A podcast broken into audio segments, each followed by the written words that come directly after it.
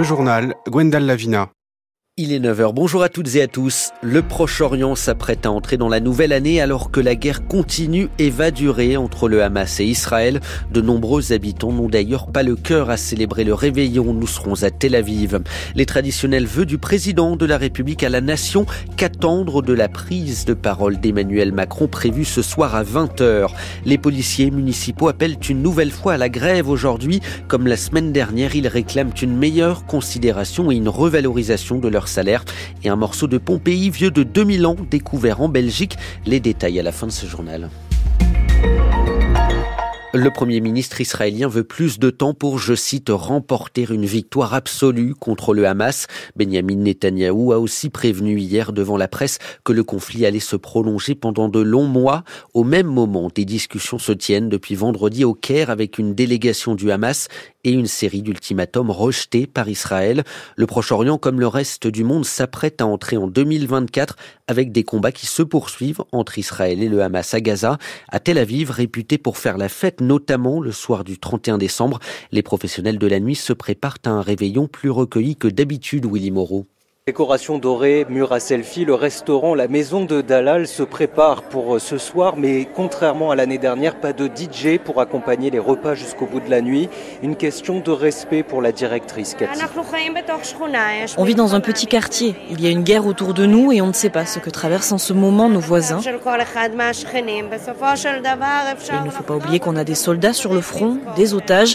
Tout ça rend les choses très compliquées. Cavena. Malgré le contexte, l'établissement devrait afficher complet près de 400 couverts au total. Ophir, lui, est moins confiant. Il anticipe déjà une baisse de chiffre d'affaires dans son bar rock très prisé d'un quartier jeune de Tel Aviv. Il a tenu à garder son établissement ouvert malgré tout.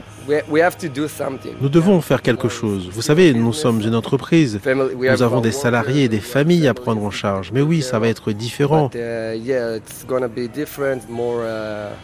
Plus triste. Ça va être bizarre, je pense. Ce soir, pour servir les clients, trois serveurs prévus, deux de moins par rapport aux années précédentes. Sur fond du conflit à Gaza, les tensions restent fortes en mer Rouge. Un destroyer américain a abattu hier deux missiles tirés depuis une zone contrôlée par les rebelles outils du Yémen. Il répondait à un appel de détresse d'un porte-conteneur touché lors d'une autre attaque, la 23e contre un navire depuis le 19 novembre. Moscou réplique ce matin à la frappe imputée à l'armée ukrainienne qui a fait 22 morts hier à Belgorod. Les attaques visent notamment Kharkiv. Quatre drones de fabrication iranienne ont touché cette ville du nord-est de l'Ukraine. Le pays compte toujours les pertes causées par les frappes russes de vendredi, parmi les plus fortes depuis le début du conflit.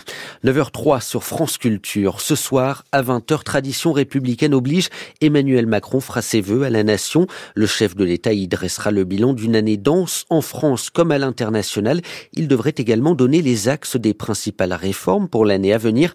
Alors à quoi peut-on s'attendre? Élément de réponse avec Frédéric Dabi, le directeur général de l'IFOP.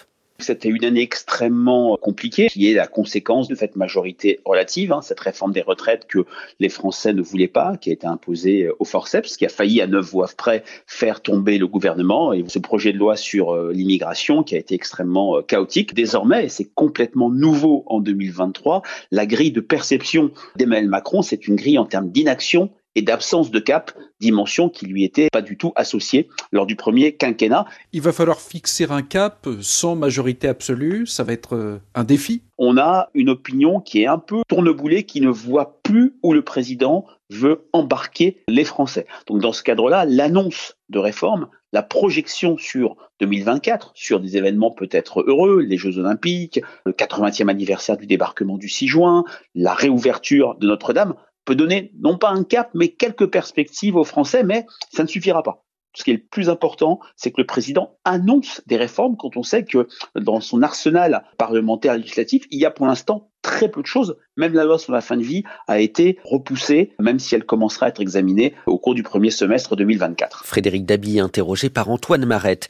À Mayotte, on apprend que le gouvernement va reconduire le paiement des factures d'eau sur l'île. Information de nos confrères de France Info. La mesure devait s'arrêter ce soir, mais elle est maintenue jusqu'à nouvel ordre selon l'évolution de la situation. Le département fait face actuellement à sa plus grande sécheresse alors qu'il s'approvisionne surtout grâce à l'eau de pluie. 90 000 policiers et gendarmes seront mobilisés ce soir dans toute la France, mais eux ne seront peut-être pas sur le pont. Après le réveillon de Noël, les policiers municipaux appellent à nouveau à faire grève pendant la nuit du Nouvel An. Il y a une semaine, entre 60 et 65% des effectifs étaient en grève selon les syndicats. Dans la foulée, Dominique Faure, la ministre déléguée en charge des collectivités territoriales, affirmait avoir bon espoir d'arriver à un accord. Les policiers municipaux réclament notamment une revalorisation de leur statut et de leur rémunération Laura Dulieu.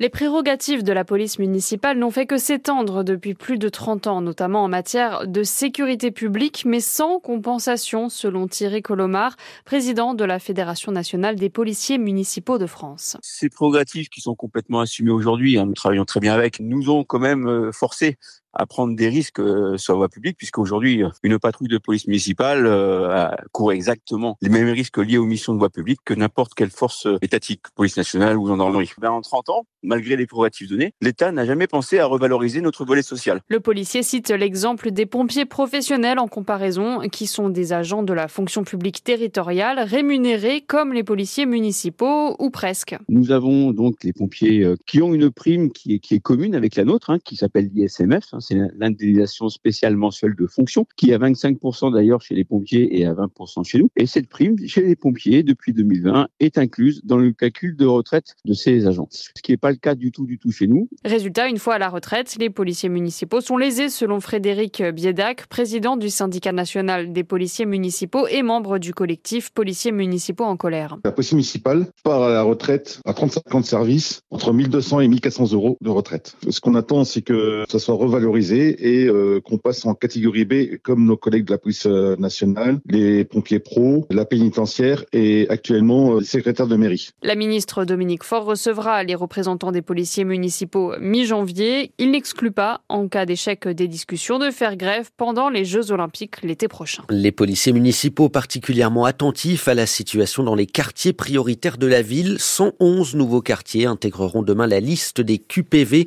5 millions d'habitants vivent dans les quelques 1362 QPV du pays, des zones censées bénéficier en priorité des politiques pour réduire les inégalités avec le reste du territoire. La promotion de la Légion d'honneur du 1er janvier est publiée ce matin au journal officiel.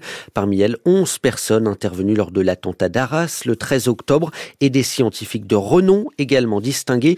Les professeurs Pierre Agostini et Anne Lhuillier, tous les deux prix Nobel de physique 2023, sont promus au grade de commandeur.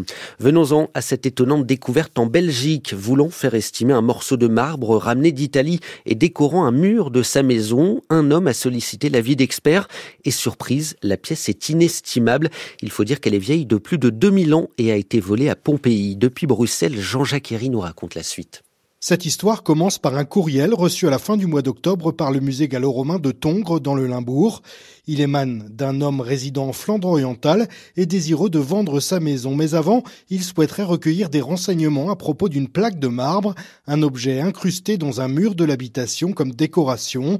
Trois photos sont jointes et très vite, Barthe de Marsin, archéologue, est intrigué. Assez vite, il était clair pour nous qu'il s'agissait d'un objet de Pompéi volé dans les années 70. Pour en avoir le cœur l'expert se rend sur place à l'invitation du propriétaire et très vite, Barthe de Marsin est fixé. Il reconnaît la pièce. L'homme lui raconte l'avoir acheté à un vendeur à la sauvette contre une grosse somme en lire après une visite du site archéologique italien en 1975 avant de la ramener en Belgique. Ce qu'on voit sur cette plaque en marbre, ce sont des reliefs représentant un tremblement de terre qui a touché Pompéi en 62 avant Jésus-Christ. Une partie des murailles qui sont en train, disons, de s'écrouler.